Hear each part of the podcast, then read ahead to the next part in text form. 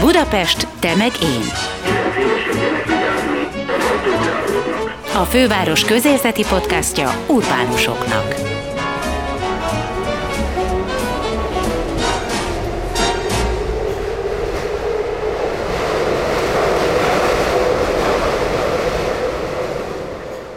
A Budapest Temegén Podcast mai vendége Zsigmond Emőke színésznő, az Örkény Színház tagja. Kedves, tudatos, mégis ösztönös. Minden mást megtudtak a podcastból. Olvastam veled egy interjút, és abban azt írod, hogy az első igazi meghatározó színház élményed az Örkény Színházhoz kötődik. Tizen pár évesen láttad ott az Elektrát Hámori Gabival, és hát így azon gondolkodtam, hogy 2015-ben, amikor kikerültél a főiskoláról, rögtön tulajdonképpen az Örkény Színház művésze lettél, egy nagyon kis szünettel, hogy ez talán nem véletlen. Vagy véletlen? Nem, nem véletlen. Tehát végig ez lebegett a szemed előtt, hogy az őrkény színésznője szeretnél lenni? Tényleg beakadt az az előadás, ami érdekes, hogy egyébként a Bocsárdi László rendezte azt az előadást, mint utólag megtudtam, ő pedig a Sepsiszent Györgyi Tamás Járon Színháznak a főrendezője jelenleg, de nagyon tetszett az a, az, a, az a az a képi világ, valahogy azt hiszem nem találkoztam olyasmivel előtte, és ez így, így nagyon emlékezetes maradt számomra. Aztán utána valahogy így jöttek lehetőségek, amikkel így éltem, de, de, de mindig néztem őrkényes előadásokat, és így nagyon érdekelt a társulat, hogy milyen lehet velük dolgozni, mert ez valahogy úgy vonzott, hogy, hogy, hogy olyan nexusban is találkozzak ezekkel az emberekkel. És igazából én hívtam fel a, a Palit Mácsai Pált, hogy ö, szeretnék dolgozni belük a társulattal, és hogy ö, belefér az idejébe, nézzem meg valamiben, van-e rám szükség valamikor valamiben, mert szívesen megyek. És igazából eljött, megnézett egy budaörsi előadásban, az Ármány és Szerelemben, amit akkor játszottam, és akkor utána pedig... Tudtad, hogy ott van? Igen, igen, tudtam. Hogy, Akkor hogy tudtad, hogy ez egy tételőadás. hát így utólag visszagondolva egyébként, igen, ez nagyon érdekes, hogy igen, annak, annak, annak a jövőre nézve volt tétje, de, de annyira jó, amikor valahol minden előadásban megtalálja ezt, ezt a tétet az ember független attól, hogy most kinézi, vagy ki nem, mert végül is ki, ki tudja, hogy... csinálni, nem? Mindig. Igen, igen, igen, meg ki tudja, hogy ki számomra ismeretlen ember hogy ül be, hogyan érinti a téma, mit változtat az ő életén, lehet, hogy, hogy, hogy, hogy, hogy kardinális hatással tudunk rá lenni. Ez nem lehet tudni soha. Utólag se tudod meg, de, de, de azért ebben én szeretek hinni. Uh-huh. Na és akkor ő rögtön mondta, vagy ő, hogy, hogy igen, szeretettel vár? Ö, nem, azt mondta, hogy köszöni szépen, és hogy gondolkodnak, meg hogy egyáltalán a, a következő évi bemutatókon is még gondolkodtak, és igazából ez, ez talán február-márciusban volt, és, és augusztusban hívott fel újra, hogy a Bagosi László Mesél a Bécsi erdőt rendez, és hogy abban a, a Marian szerepét ami egy főszerep. Igen, ad, adnák nekem. És ennek nagyon örültem, mert nagyon-nagyon sok szereplős, és így nagyon-nagyon sok ö, ö, társulati taggal tudtam együtt dolgozni abban a próba folyamatban. Szóval én is meg tudtam nézni, hogy egyáltalán így hogy érzem magam abban a közegben. Én is úgy érzem el, hogy szükség van-e ott rám, mert ezek, ezek, ezek ilyen vice versa dolgok. Persze. Bár az az igazság, hogy nagyon szokatlan szerintem fiatal pályakezdő színésznőtől, hogy ennyire bátor legyen. Hogy azt mondja, hogy én itt vagyok, ha kellek, kellek, ha nem, nem. És egyébként nekem is van egy véleményem a dologról, és ha nekem nem tetszik, nem érzem jól magam, akkor az is lehet, hogy én mondom azt, hogy nem, ha jól értem a szavaidat. Szóval, hát hogy igen. ez volt az attitűd. Szóval ez ilyen szokatlanul bátor, igazából ez a fel, felvetett kérdésem, hogy ilyen vagy-e? Az, de bátornak tűnik, de közben meg nagyon logikus is, mert mert hát ah, főleg így pályakezdőként annyira nincs veszíteni valóm. Persze van egy, egy nagy adag félelem a visszautasítástól, meg hogy azt akkor feldolgozni, meg hogy szóval, hogy ugye ez, ez kétesélyes ez a dolog, és, és e, emiatt is fél az ember ezeket meglépni, de közben meg, hát ha nem, akkor nem, az, az se feltétlen az én mi, az sem feltétlen, a, visszautas, a visszautasítás sem feltétlen én miattam történik, hanem mert mondjuk nem volt szerencsém, nem jó az időzítés, van más, aki ezt a funkciót betölti abban a színházban jelenleg, nem tudnak ö, ö, társulatot bővíteni, mert nincs rá keret, szóval egy csomó ha van, és hogyha mindegyik klappol, akkor akkor tud ez összejönni. Szóval ezek, ezek nem csak rajta múlnak, viszont az, hogy keressem ezeket a lehetőségeket, az, az igenis, abban viszont léphetek, abban, abban én is dönthetek és tehetek. Feltételezhetem, hogy ez a fajta hozzáállás egy kicsit olyan, persze lehet, hogy romantikus elképzeléseim vannak Székelyföldről, de hogy a székely emberek azért ilyenek. Van egy ilyen mondás, hogy, hogy vagy nem, nem mondás van, de hogy egy ilyen feltételezés azt hiszem velük kapcsolatban, hogy bátr, bátrabban kiállnak magukért, van egy ilyen egészségesebb identitásuk, öntudatuk, mint, mint, mint az átlagnak. És te ugye Marosvásárhelyi vagy, bennem ott ö, nőttél fel, két-három éves korodban költöztetek talán? Egy éves egy éve, egy éves korodban ki, igen. Ö, Magyarországra, de hogy azért az ember ezt hozza, hozza magával az őseitől. Lehet. Hát ugye egyébként igen, vásárhelyen születtem, és Sepsiszentgyörgyön is éltünk, és akkor tényleg egy éves voltam, amikor átköltöztünk Magyarországra. Igazából inkább édesapámon, meg édesanyámon tapasztaltam azt, hogy így nem az, az ő habitusokban van az, hogy, hogy, hogy nem várnak tétlenül, vagy nem ö, szomorkodnak, vagy sopánkodnak, hanem ők igazán így aktívan próbálják formálni a, a lehetőségeiket, meg hogy, hogy, hogy, hogy hova mennek, tudják, hogy, hogy mindig van más lehetőség, ha, ha nem, nem elégedettek, akkor keresnek egy... Szóval, hogy ők, ők azért eléggé... Ö, dinamikusan léteznek így ilyen szempontból. Bizonyára így van, lehetett egy hatalmas bátorság bennünk akkor is, amikor 89 táján úgy döntöttek, hogy Magyarországra költöznek. Erről nyilván beszélgettetek, hogy miért tették meg, vagy alig várták már, hogy nyílhass, nyíljon a határ, és akkor... Ö, igen, hát... Ez egy két kisgyerek volt, vagy még csak te voltál meg? Még csak én voltam meg, öcsém már itt született Budapesten, Aha. a Szent István kórházban. Na minden esetre már azért egy, egy alakuló család volt, aki gondolom Igen. egy csomó rokont hagyott hátra. Igen, ez, ezen én is gondolkodtam, hogy ez, ez mekkora lépés lehetett az ő életükben. Kérdeztem is őket. 90-ben költöztünk át. Édesanyám azt mondta, hogy ő, ő elsősorban azt szerette volna, hogy az ő gyereke, gyerekei ne kisebbségben nőjenek fel, mert ő tapasztalta ennek a nagyon sokféle hátrányát. Egy, a saját bőrén? A saját bőrén, és, és nem akarta, hogy, hogy, hogy ilyen, ilyen hátrányok érjenek engem, és ugye majd az öcsémet is.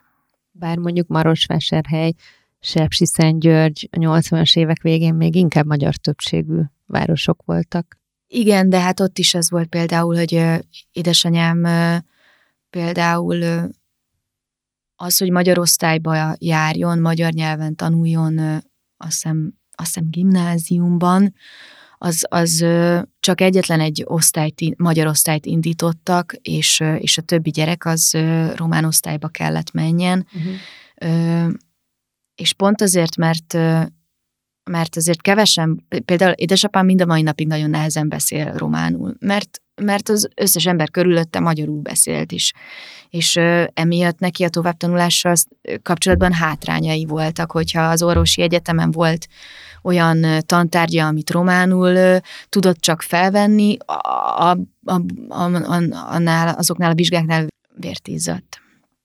Szóval, hogy anyám is végül úgy került be egy magyar osztályba, mert végül két magyar osztály indult a gimnáziumban, hogy megígért az igazgató, hogy ennek hogy cserébe lemond.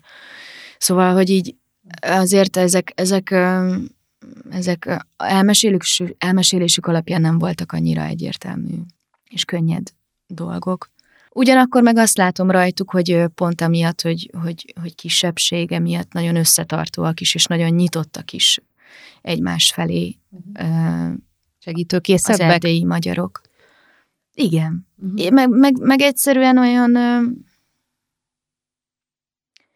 Én pont egy nagyon érdekes Kolozsvárról érkezett hozzánk egy szintén emőke, veres emőkének hívják egy most nálunk rendezőasszisztens lány, és és annyira érdekes volt azt, azt, a, azt a fajta nyitottságot, kíváncsiságot tapasztalni tőle, amit egyébként így az erdélyi rokonaimtól kapok itt valahogy Budapesten lehet azért is, mert nagyváros, valahogy sokan vagyunk kis helyen, és emiatt mindenki úgy nagyon óvja a saját intim szféráját, vagy. I- igen, van valami Igen. Kedvesség, de távolságtartás, valami, amit így megtartok magamnak, és így nem, a, nem öntöm egyből a másik nyakába. Ami egyébként nagyon udvarias dolog, meg Mhm. persze nem mindig alkalmas az ember befogadni a másiknak a, a minden jellegű dolgát, de de szerintem talán vidéken is, meg talán határon túl is ezek, ezek valahogy olyan magától értetődőek, vagy olyan egyértelmű. Uh-huh. Valószínűleg tényleg ez van, hogy a nagyváros egy kicsit tényleg minél nagyobb, annál kisebb helyre zár téged magad be. Valahogy. Valami olyasmi. Igen, igen, igen. Na és hogyha így viszont belegondolsz, ezt tudom, hogy szavakat még őrzöl és használsz is előszeretettel, amelyek inkább Székelyföldön használatosak, de hogy, hogy mi az még, amit érzel magadban onnan, ha kisgyerekként jöttél is el? Látszik-e szerinted rajtad ez a székelység?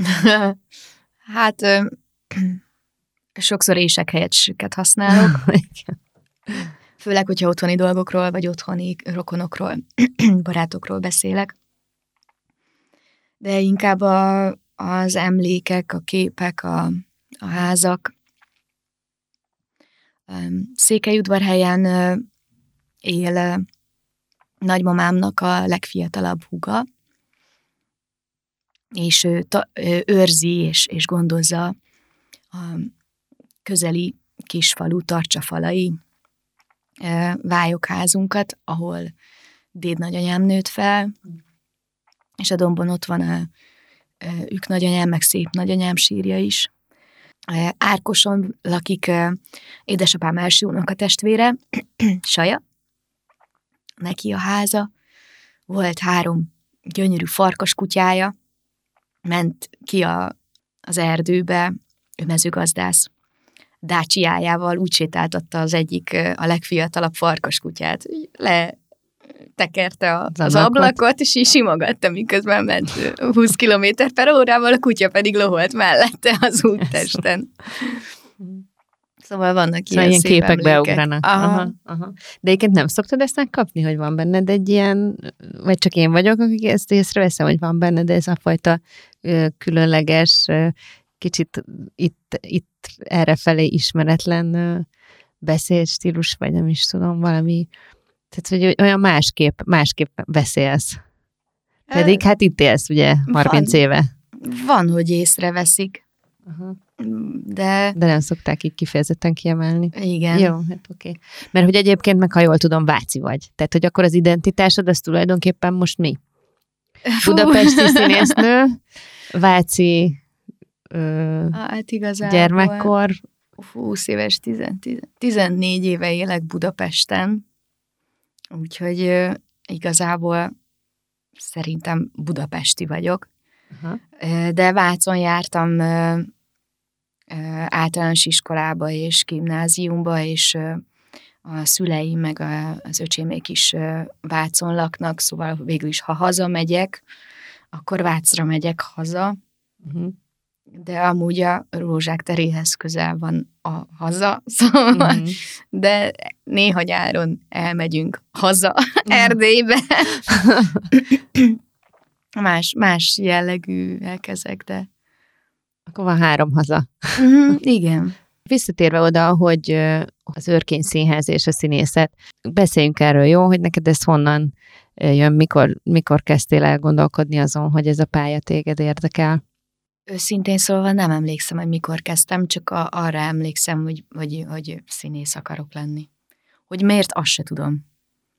Ez egyszerűen becsípődött. Vannak olyan dolgok, amik így minden magyarázat nélkül így elkezdenek valamikortól érdekelni, nem is emlékszem a, a kezdeti indítatásra, és egyszerűen már csak azt, azt veszem észre, hogy teljes gőzerővel dolgozok azon, hogy, hogy, hogy az legyen az életemben. Ez, ez nagyon érdekes. És ez is ilyen volt. Igen. De téged elsőre fölvettek, ugye? Másodjára vettek Másodjára? föl. És szükséges is volt, hogy elsőre ne vegyenek föl. Addig valahogy úgy minden sikerült. nem volt kudarc élményem, és vagy azok nem, vagy olyan jellegű kudarc élményeim voltak, amiknek igazából nem volt nagy tétje. Mint mondjuk egy felvételi.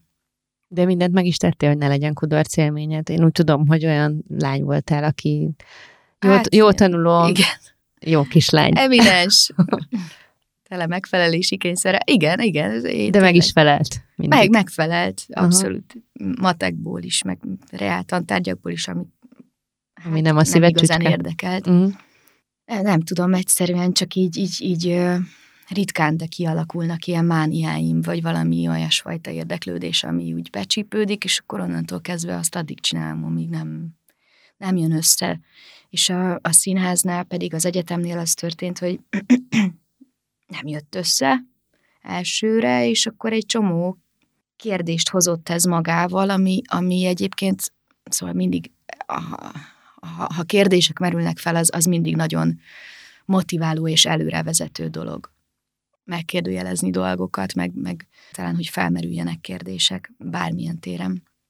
Nehéz is, meg, meg bizonytalanságot is szül, de ugyanakkor meg van, van egy, egy, okoz egy jó dinamikát, meg, meg, meg egy lehetőséget arra, hogy az ember tovább tudjon lépni. Meg hogy átgondoljon dolgokat. Mm. És akkor neked ez volt az ilyen első, igazi első csalódás? Arcul csapás? Igen, igen. Aha. És mit kezdtél vele? ó, hát sírtam egy hétig, meg szakítottam az akkori barátommal. Ja, hogy mindent borítottál. Befejeztem a táncot, amit 13 évig csináltam, szóval hogy ilyen nagyon drámaira vettem a dolgot. Aha. Aztán utána elmentem a, az új színház stúdiójába, ott egy évet tanultam, és akkor utána mentem másodjára felvételizni a, a Marton László, Hegedűs D. Géza Forgács Péter osztályába, és akkor oda föl is vettek. És hát azért ez úgy jellemző szokott lenni, hogy onnan sokan mennek a végszínházba, nem? Mert hogy hát mégiscsak az osztályfőnökök oda kötődtek, de neked nem ajánlották fel a szerződést, vagy te nem húztál arra felé? De igen, csak pont ezért, mert így a, az osztályból mindenkinek felajánlották, volt egy olyan félelmem, hogy, hogy benne maradok az egyetem meleg akol jellegében, mármint, hogy így... És ezt bajnak érezted? Szerettem, szerettem volna így önállóan valahogy így megállni a lábamon, vagy így kipróbálni, hogy így egyedül a szakmában mit, mire vagyok képes, hogy, hogy, hogy olyan emberek keressenek meg, akik, akik amúgy nem, nem találtak még rám, hogy olyan emberekkel dolgozzak együtt, akikkel még nem, meg valahogy igen, hogy, hogy ne, ne, a, ne ugyanazok az emberek vegyenek körül.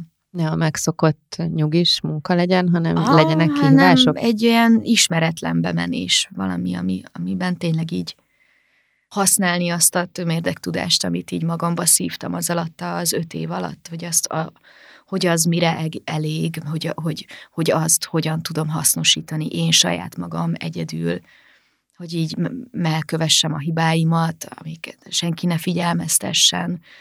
Szóval valami, valami ilyesmire vágytam. Nekem ez is megint egy ugyanolyan bátor, vagy lehet, azt, lehet, hogy most már más szót használok, egy kicsit ilyen önfejű hozzáállás. Igen, hogy hát konok, van, igen, hogy van, van egy szerződés, de nem baj, inkább választom az ismeretlent, mert hogy hát tulajdonképpen ez egy szabadúszó ö, időszakot kezdett így el az életedben. Hát az igen, a másik motivációm az volt, hogy tényleg az egyetem alatt ö, jóformán csak az osztálytársaimmal dolgoztam együtt ö, négy évig, és az ötödik évben volt arra lehetőségem, hogy, hogy a tíz osztálytársamon kívül más korosztályjal egyáltalán, de más emberekkel, más intézményrendszerben ö, kipróbálhassam magam, és ez engem nagyon érdekelt, hogy mindig újként csöppenek valahova, ö, hogy nem, nem egy ilyen, egy ilyen beállt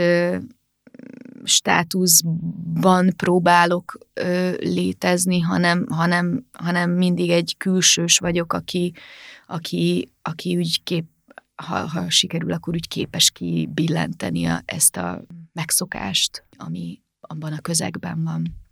És valami hasonló szereped van a mostani társulatban is, vagy nem? Ez nagyon érdekes, mert, mert itt tulajdonképpen az történik, hogy van évi egy vagy két bemutatóm az őrkényben, de amúgy meg kiengednek. És, és csinálok külsős projekteket, olyanokat, amik megtalálnak és érdekelnek is.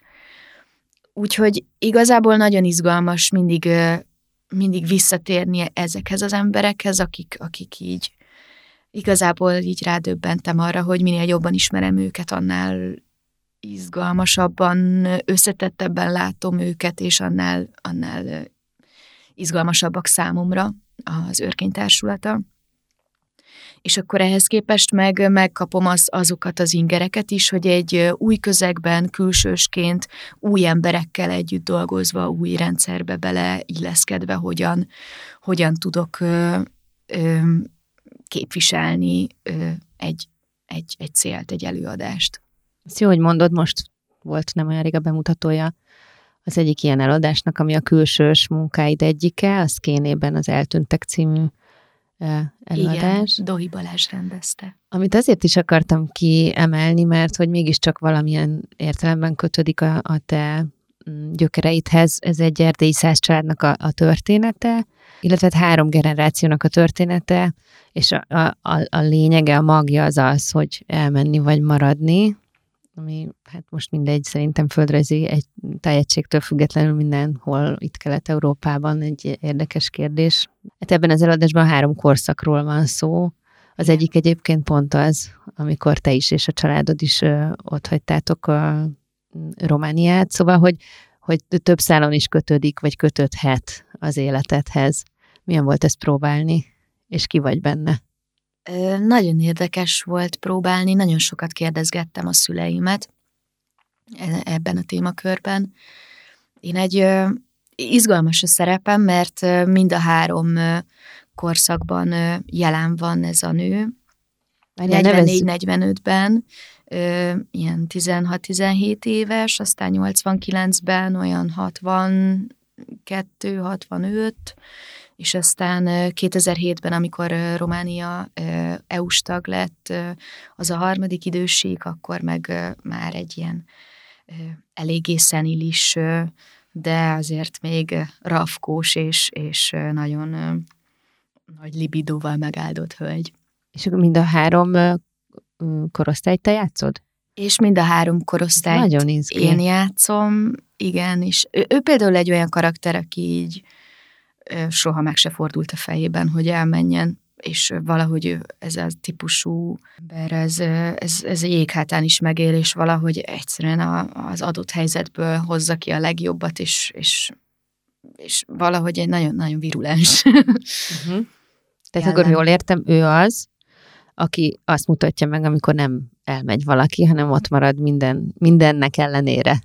A történelem de, ellenére. Igen, de ennél összetettebb a dolog, mert, mert van olyanra is példa, aki, aki elmegy, de valahogy nem találja meg saját magát, és igazából nehezen, és nem is nagyon ismeri be, de, de a, az ő saját jelleme miatt ez egy rossz döntés, mert, mert valahogy a, nem, nem talál egy új otthonra rá, van olyanra is példa, amikor igenis ez egy jó döntés annak az embernek, annak a jellemnek, annak a karakternek, és, és, és, és meg tud tapadni máshol.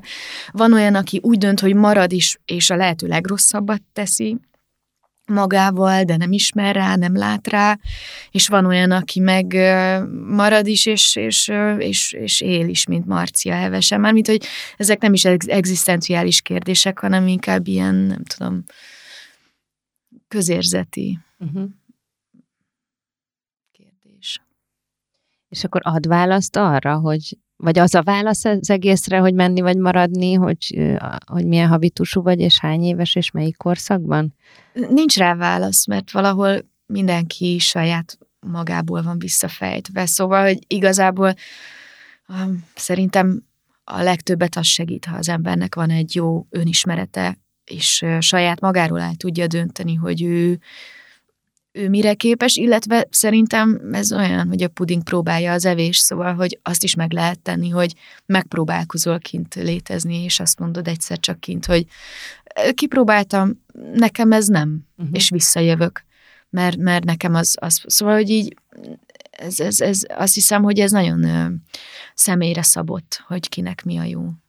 És ez a félig román írónő, ugye ez az Eliza Wilk, ő azért írja ezt a problémát, vagy azért beszél erről, mert hogy ott, ott arrafelé ugyanannyira fontos kérdés ez, mint itt mondjuk a 2023 Budapestjén?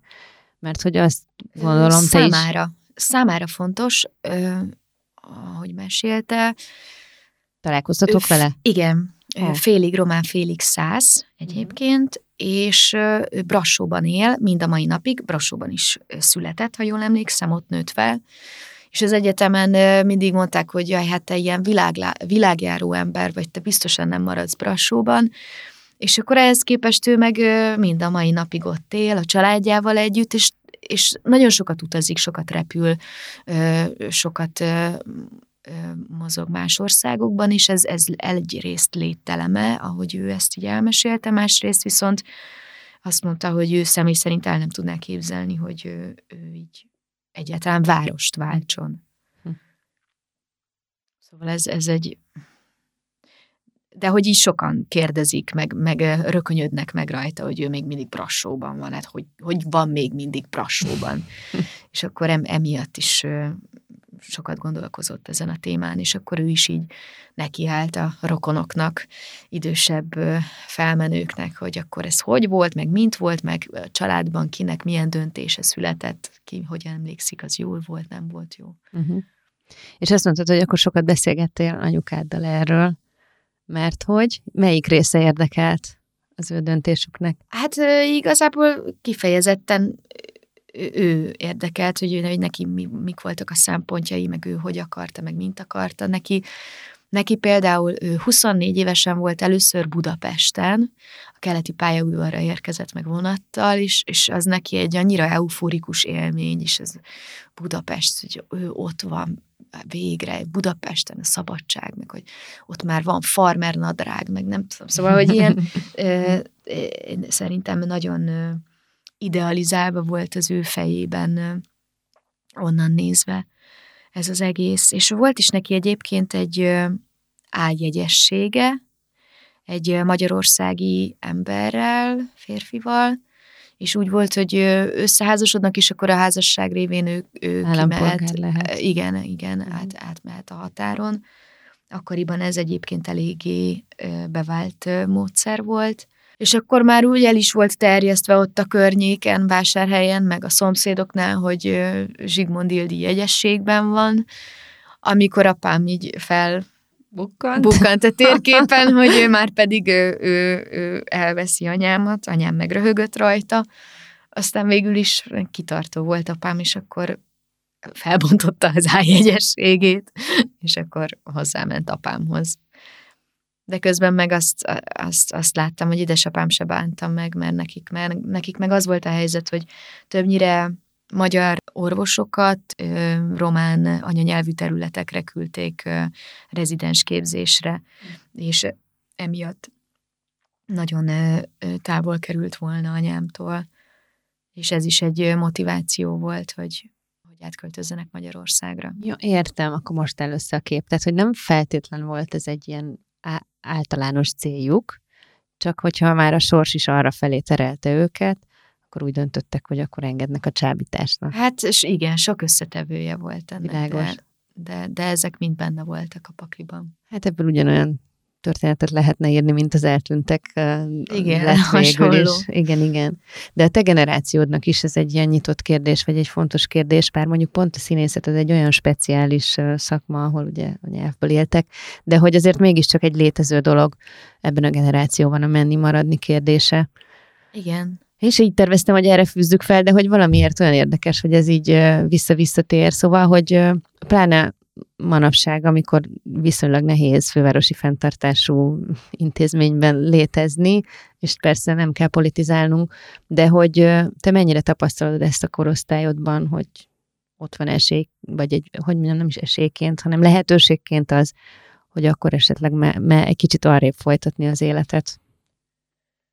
Hát amit én tapasztalok, az az, hogy a, azok, akik frissen végeznek, azok eleve valahogy így több lábon próbálnak meg, meg, megélni. De országhatáron belül? Hát változó. Uh-huh. De, de azt látom, hogy így hogyha éppen nincs. Szóval egy vala, vala, valami inkább ilyen, elkezdtek ilyen projekt alapon gondolkodni. Uh-huh. Hogy persze, hogyha összejön egy előadás, amit szeretek, és ami, ami, motivál, akkor annak nagyon örülök, de ha éppen nem jön össze semmi, és nincs munka, akkor egyébként ö, ö, elmegyek ö, szinkronizálni, vagy ö, elmegyek, ö, mert, mert csináltunk egy, egy egy, egy csoportot, és akkor így, így, így fölveszünk ö, ö, kisfilmeket, vagy szóval, hogy ilyen, ilyen, ilyen inkább, inkább projekt alapon gondolkodnak, és más-más eszközökhöz nyúlnak, mikor, mikor hol van lehetőség, van lehetőség. Uh-huh. szóval nagyon, nagyon érdekes ez, hogy ez csinálom, de nem minden áron, és nem akarok bele dögleni. Meg nem feltétlenül kötődök egy társulathoz, hanem hogy Aha. akkor próbálok. De akkor te már nem ez a generáció vagy. Hát én, én ebben a régebbi szisztémában létezek, hiszen társulati tag vagyok, de egyébként pont, pont volt egy, a Radnóti Színház szervezett egy, egy workshopot a Magyar Évával, aki elég régóta Angliában színésznő, és ő, ő beszélt arról, hogy, hogy ő például őt kifejezetten ö, nem motiválta ez a fajta stagnáló valami, hogy egy társulatnál biztonságban, fix fizetéssel úgyis kapok lehetőséget, ha nem kapok lehetőséget, úgyis megkapom a fizetésemet. Mm. Ha rengeteg lehetőséget kapok, úgyis ugyanannyi fizetést kapok, csak jóval többet dolgozom. Ö, csak nem tudok plusz pénzért plusz melót elvállalni, vagy egyáltalán azt, azt a lehetőséget kapom, ami, amit adnak, és nem én döntök, én megyek, nincsen nem, pont, pont a versenyhelyzet ö, hiányát érezte ő meg, és Angliában ő kifejezetten szereti azt, hogy minden projektnek castingja van, ott egyenlő esélyekkel indulnak, és akkor éppen, ha nincs valami munkafolyamat, akkor, akkor, akkor ilyen skillépítéssel foglalkozik, amiket ilyen casting anyagokba be tud írni, uh-huh. amivel pénzt is keres, de azért így meg is tanulja azt a szakmát, vagy így, így képbe is van a, a, arról a szegmenséről a, a világnak. Vagy, vagy nagyon, nagyon szabad nőnek látom. És végig csináltál egy ilyen workshopot, vagy szóval csak egy ilyen hát beszélgetést? egy beszélgetést, Aha. meg egy, egy megismerni egy másik gondolkodást. De tőled idegen? Nem mondanám, hogy idegen egyébként. Nem mondanám, hogy idegen. Meg látom, látom az előnyeit. Nem, nem, nem tudom, hát ezt, ezt el kéne menni, ki kéne próbálni. Mm. Hogy ez milyen, és hogy nekem, nekem hogy fekszik. Na minden esetre most, amibe vagy, az viszont úgy tűnik, hogy azért prosperál, tehát, hogy mondjuk az Örkény Színházban is szuper, egyre jobb szerepeket kapsz, vagy folyamatosan jó szerepeket kapsz, és közben azért téged használnak a film világában is már, amilyen lehetőségek ott éppen hát teremnek, de én nagyon szerettem például a Kék Róka című filmet, amiben te az egyik főszerepet játszottad, vagy a Nagy Karácsony, ugye szerintem a szélesebb közönség akkor ismert meg téged, amikor a Nagy Karácsony című vigyátékban szerepeltél, szóval, hogy úgy tűnik, hogy azért a film világa is rád talál. Nagyon szeretek forgatni. Sok mindenben azonos azzal, amit, amit a színházban csinálok, és nagyon sok mindenben homlok egyenest más, uh-huh. de nagyon, nagyon izgalmasnak látom azt az egész struktúrát, ami egy, egy forgatási napon láthatóvá válik. És te mész a munka után a, a filmeknél esetében is, vagy pedig, vagy pedig most már azért bekerültél a vérkeringésbe, és amúgy is hát, fel megcsörön a telefonod?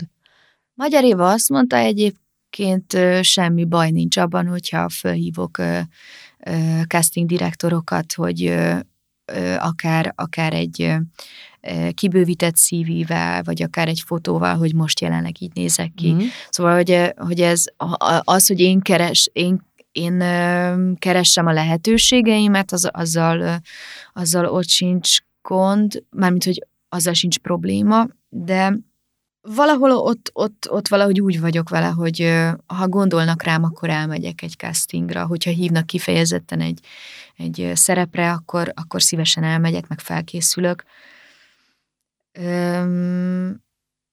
De hát annyi mindenem múlik, hogy, hogy kivál, kit választanak ki, ami nem, amire nincs ráhatásom, hogy igazából ha, ha azt a visszajelzést kapom, hogy nem engem választanak, az nem engem minősít, hanem, hanem egyszerűen nem, nem, én, való, nem én vagyok való arra, arra a dologra.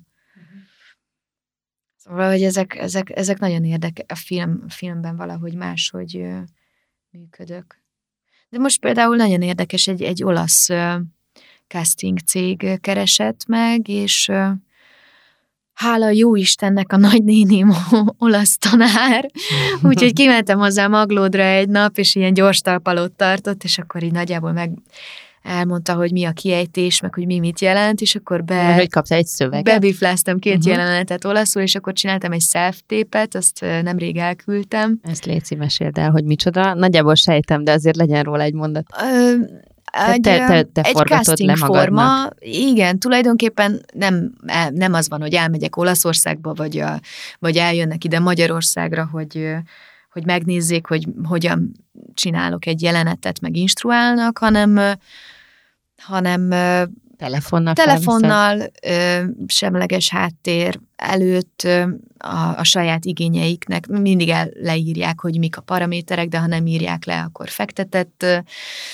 pozícióban. Szóval ilyen, van, vannak, vannak erre ilyen mini szabályok, hogy, hogy milyen egy jó self, self-tape, mind a mellett, hogy jól játszol. De, de igen, el, el, egy bemutatkozó videót kértek, meg, meg két jelenetnek a, a, a felvételét, és akkor ez Örület, hogy itt tartunk komolyan. Elképesztő, hogy tulajdonképpen a saját telefonoddal Tulajdon... castingolod igen. magadat. Igen, és így egyébként így, így már nem is érzékeled a határokat. És sokkal bátrabb vagy nyilván, mint hogyha ott egy ilyen élő közönség előtt, egy vizslató szemek előtt kellene megfelelni, nem? Olyan szempontból nehéz, hogy visszanézem, és a saját magam igényeit próbálom kielégíteni, ami nagyon nehéz, hogyha az Persze, embernek hát olyan elvárásai vannak vagyok. magával szemben, vagy uh-huh. esetleg olyan napja van, amikor a, az önbizalom hiány tornyosul fölé, akkor, akkor aztán egy szervtépre se tudom azt mondani, hogy ezt jó, elküldöm. Nem, nem, mhm. akkor inkább holnap is próbálkozom. És van olyan nap, amikor Hát az elsőre összejött. Jó, hát akkor B-transfer mehet. Szóval ez ennyire gyakori, hogy gyakorlatilag ez egy ilyen majd, hogy nem mindennapos dolog? A pandémia óta egyébként ez, ez már eléggé. Na és akkor most benne vagy ebbe az olasz folyamatba, és hol? Melyik körben? Hát most jelenleg ott, hogy el, elküldtem ezt a, uh-huh. ezt a három self-tépet a bemutatkozóval együtt, és akkor nem, nem tudom, hogy, hogy ennek hogy, hogy lesz-e folytatása, vagy nem, de Az is nagyon érdekes volt, hogy egyébként olaszul egyáltalán nem tudok, és és egy idegen nyelven megszólalni, meg gondolatokat, érzéseket kifejezni, az rendkívül felszabadító élmény volt, furcsa mód. Hát nem erre gondoltam, hogy ezt fogod, így fogod befejezni a mondatot. De felszabadító? Igen, igen. Igen. Mert hogy nem a, nem a megszokott hangsúlyokat használod? Lehet, lehet. Azt, azt a, a gimnáziumban a Gyarmati Angéla néni, a régi angol tanárom mondta azt, hogy ahány nyelvet tudsz, annyiféle ember vagy. Ez az egyik dolog, ami így eszembe jutott erről, az élményről, amikor így jobban belegondoltam. A másik pedig az, hogy most próbáltunk egy előadást a Budó Viktorral, az LSD-t. Gyere, fogunk róla beszélni, én is felírtam. az, az őrkényben, és volt egy olyan jelenet, amit ö, a főpróba héten végül is kihúztunk, szóval nincs benne, de csináltam egy olyan munkát a próba folyamat közben, kérte a Viktor, hogy, hogy rögzítve, szóval írjak halandzsát többféle nyelven és akkor kiválasztottam a, a németet, amiből egyébként van egy nyelvvizsgám, de többnyire ilyen passzív tudásom van, vagy annyi se.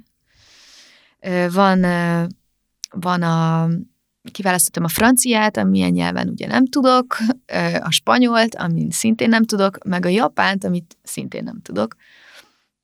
És akkor így azzal a metódussal csináltam, hogy például csírót néztem, mert azt nagyon szeretem, de eredeti nyelven és eredeti felirattal. Ez egy japán anime, ugye? Igen, egy mese, és, és amit akusztikusan kihallottam, azokat így random leírtam, aztán úgy, hogy ki tudja ejteni ezeket folyamatában, így összekevergettem ezeket a kihallott szavakat, és akkor így kijött egy ilyen katyvasz, és, és minden más nyelven így ez, ilyenekkel próbálkoztam, és akkor utána pedig azért, hogy tudjam rögzíteni, mert ugye nincs, tarta, nincs értelme a dolognak, ezért csak hangzás alapján tudom rögzíteni ezeket.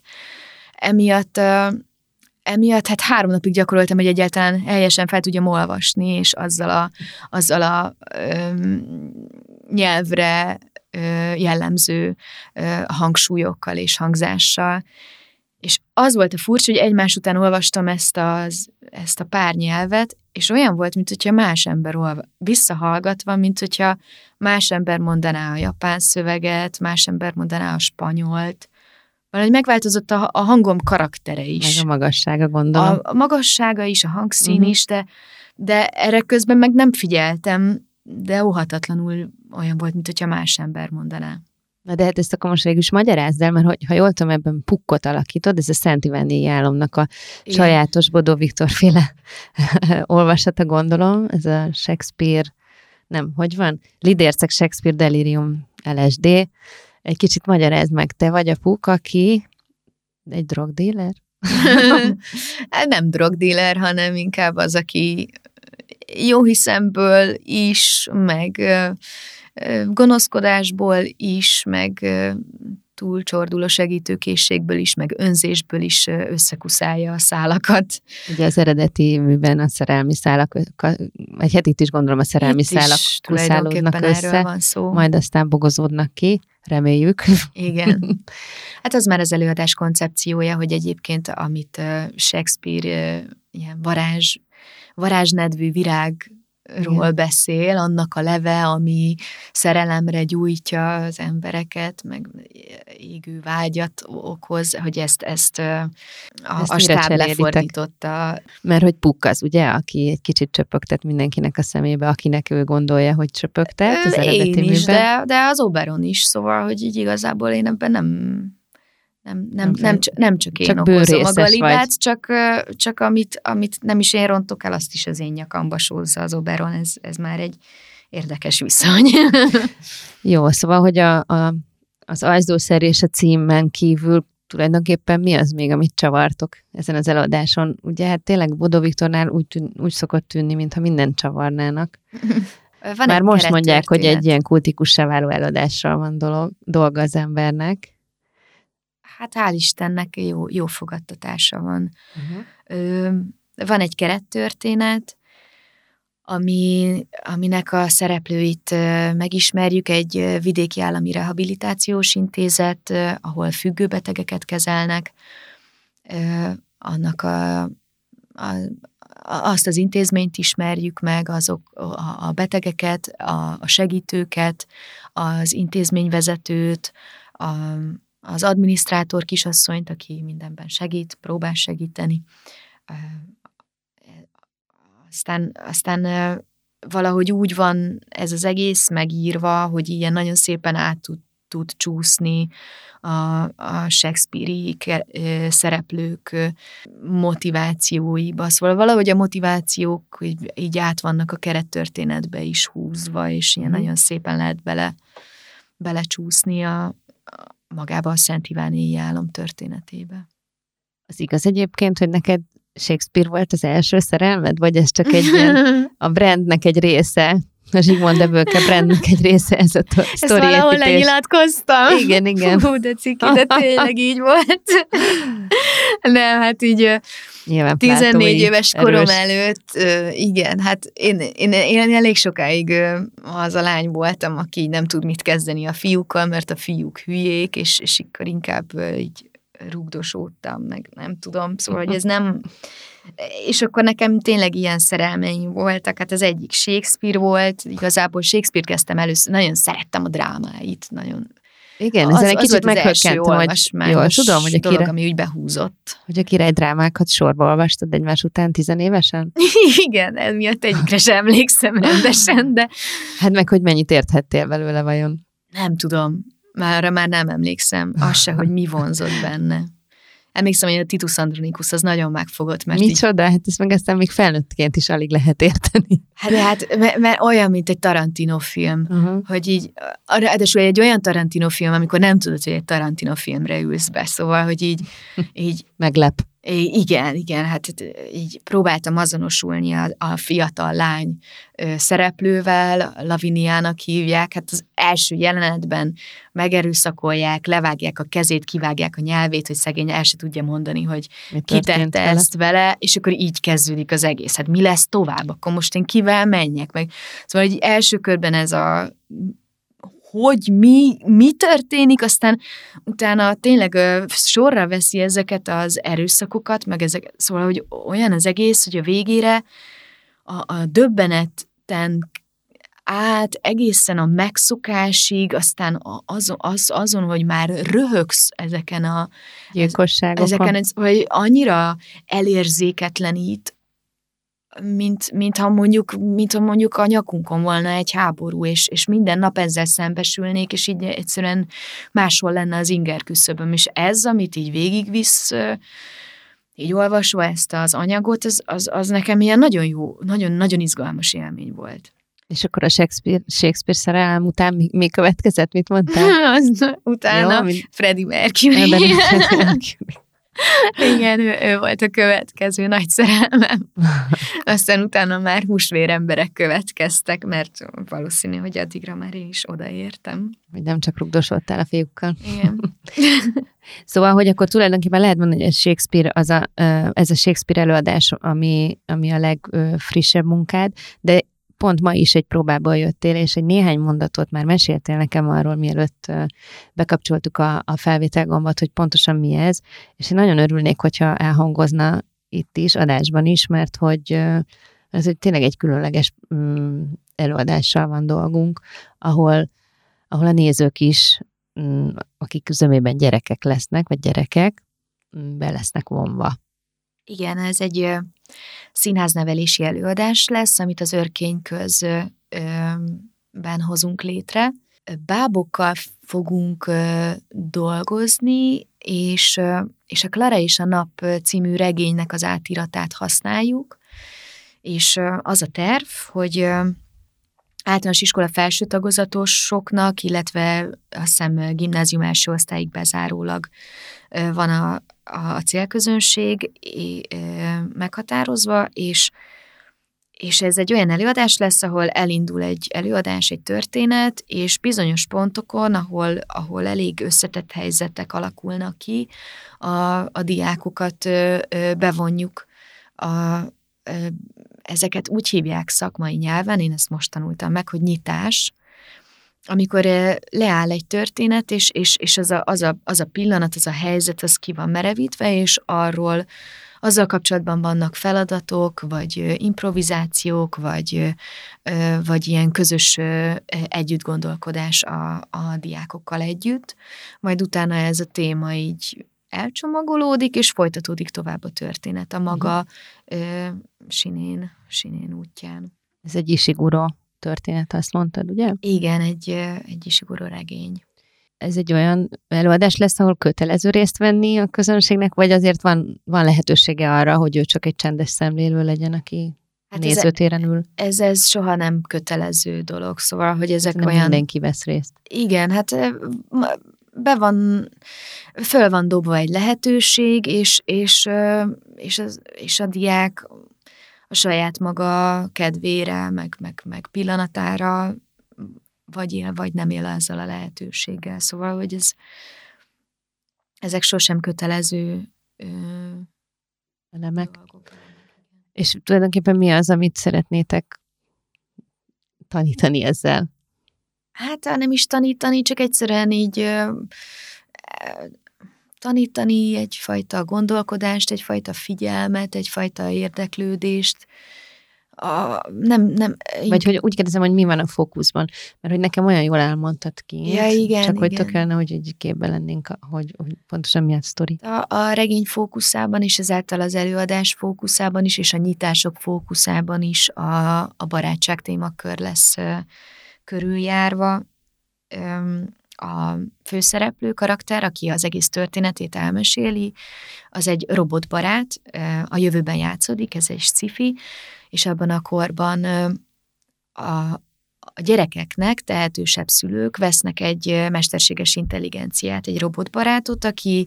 Aki Clara? Aki Clara például. Vagyis te? Én, igen, és és egészen 18 éves koráig segíti a, a gyerek barátját, a robot, hogy akár A-ból B-be eljusson, akár a leckéit megtanulja, akár támasza legyen, akár barátként, amennyire a gyerek szeretné, hogy, hogy együtt legyenek, vagy együtt mozogjanak, és ez és, és, és a regényben nagyon-nagyon izgalmasan vannak olyan helyzetek megteremtve, ahol, ahol valahogy az empátia hiánya, vagy, a, vagy, a, vagy az önzőség jelenik meg, vagy a másik tárgyiasítása, hogy egy mesterséges intelligencia mennyire ö, hasznos, mennyire veszélyes, egyáltalán egyáltalán mennyire ért egyet a gyerek azzal, hogy, hogy egy mesterséges intelligencia mint barátként így legyen vele. Szóval, hogy egy, egy csomó kérdést felvet, amiben nem is csak, nem, szóval, hogy sosem egy válaszra, választ akarunk ö, kipréselni belőlük, hogy mit, mi lenne a jó válasz, vagy hmm. hogy mit, mit sugallunk, hanem... Nem didaktikus a dolog, csak Igen, hanem inkább olyan dolgok, amikre így nem lehet igazából egyértelműen választ adni egy felnőttnek sem, mert, mert nagyon összetett. Igazából inkább az az izgalmas, hogy gondolkodunk róla, beszélünk róla, kommunikálunk róla, vitatkozunk róla, érveket hozunk fel. Mag, ez, ez, ez, ez maga a, a, a tanítása szerintem. Jó, de akkor ez nem az AI, mint a napjaink egyik legveszélyesebbnek mondott tudom, ellenfele, ellensége sztoriát mondja el, hanem kifejezetten inkább az empátia, a barátság miben léte, vagy az, azt, azt hogy lehet jól csinálni, ezeket a kérdéseket próbáljátok feszegetni? E, elsősorban ezeket, de egy csomó más kérdést uh-huh. is felvet a, a regény, és hál' Istennek a, az adaptált anyag is, úgyhogy igazából tényleg nagyon el kell döntsük, hogy, hogy mire használjuk ezeket a nyitásokat, hogy mik, mik azok a témák, amiket körül akarunk velük járni. Uh-huh. De lesznek elvileg tesztdiákok is, akikkel hamarabb fogunk tudni együtt dolgozni, és nagyon-nagyon kíváncsi vagyok rá, hogy, hogy mire, hogyan fognak reagálni, mert az, azok alapján egy csomó tapasztalatot le tudunk szűrni, hogy mi az, ami, ami, ami egyébként őket foglalkoztatja igazából, vagy az, ami kevésbé érdekli őket, és lehet, hogy nem is kell arra fele vagy nem érdemes arra felevinni, mert van más dolog, ami viszont izgatja őket. Szóval egy nagyon kíváncsi Tényleg, Ez nagyon érdekesnek találom én is. Szerintem annyira hiánypótló, annyira fontos lenne a tizenéves gyerekeket egyrészt a színházra is rá szoktatni, másrészt meg, hogy én a saját bőrömön tapasztalom, vagy tudom, hogy hogy sok probléma van a tizenéves korosztályjal az iskolákban, szóval, hogy nehezek, nehezen tudnak a pedagógusok ezzel a tök új generációval, annak minden furcsaságával, vagy számunkra furcsaságával mit kezdeni, és hogy ebben szerintem tök sokat tud segíteni egy színház, egy hát színházi hát előadás. Igen. Nem feltétlen a, a tan, tan, annyira sok mindent kell adatot információt beszuszukálni a diákok anyá, agyába rövid időn belül, hogy sokszor nem jut idő arra, hogy például egy ilyen önálló gondolkodásra motiválja a, a diákot az óra, és egyáltalán, hogy elfogadja azt, hogy vagy vállalja azt, hogy neki alkalomattán más gondolatok jutnak eszébe egy bizonyos témában, mint a társainak. A társainak elfogadni, hogy, hogy neked más gondolataid vannak, és attól még, hogy azok nem az enyémek, elfogadom őket. Szóval, hogy ezek, ezek olyan dolgok, amikkel így lépten szembesülünk az életben, és mégsem tudunk vele mit kezdeni, mert ezeket nem tanultuk meg használni, vagy egyáltalán merni kimondani azt, hogy másképp gondolkodom. Egyáltalán fe, felmérni azt, hogy nekem nem dolgom megváltoztatni a másik véleményét, viszont dolgom az, hogy, hogy, hogy, hogy ki tudjam fogalmazni a magam véleményét. Ezek érdekes dolgok. Igen. Akár felnőtteknek is való. Akár. Igen, való hát egy, egy vita kultúrának az alapja. Igen, igen. Szóval foglaljuk akkor össze, hogy most téged akkor mivel lehet látni az örkényben és az örkényen kívül. A szkénés előadást, az eltűnteket tudom, hogy e-, e-, elérhető, tehát hogy lehet jegyet venni még rá. Az örkényben akkor most a Shakespeare darabban lehet látni, amit most próbálsz, az Clara és a nap lesz a címe, hamarosan elérhető, és akkor a film pedig, hát szurkolunk, hogy összejön ez az olaszországi munka. Remélem, jó lenne olaszul megtanulni. Ez volt a Budapest Temegén Podcast, melyet a Budapest Brand Nonprofit ZRT megbízásából a Kinopolis Kft. készített.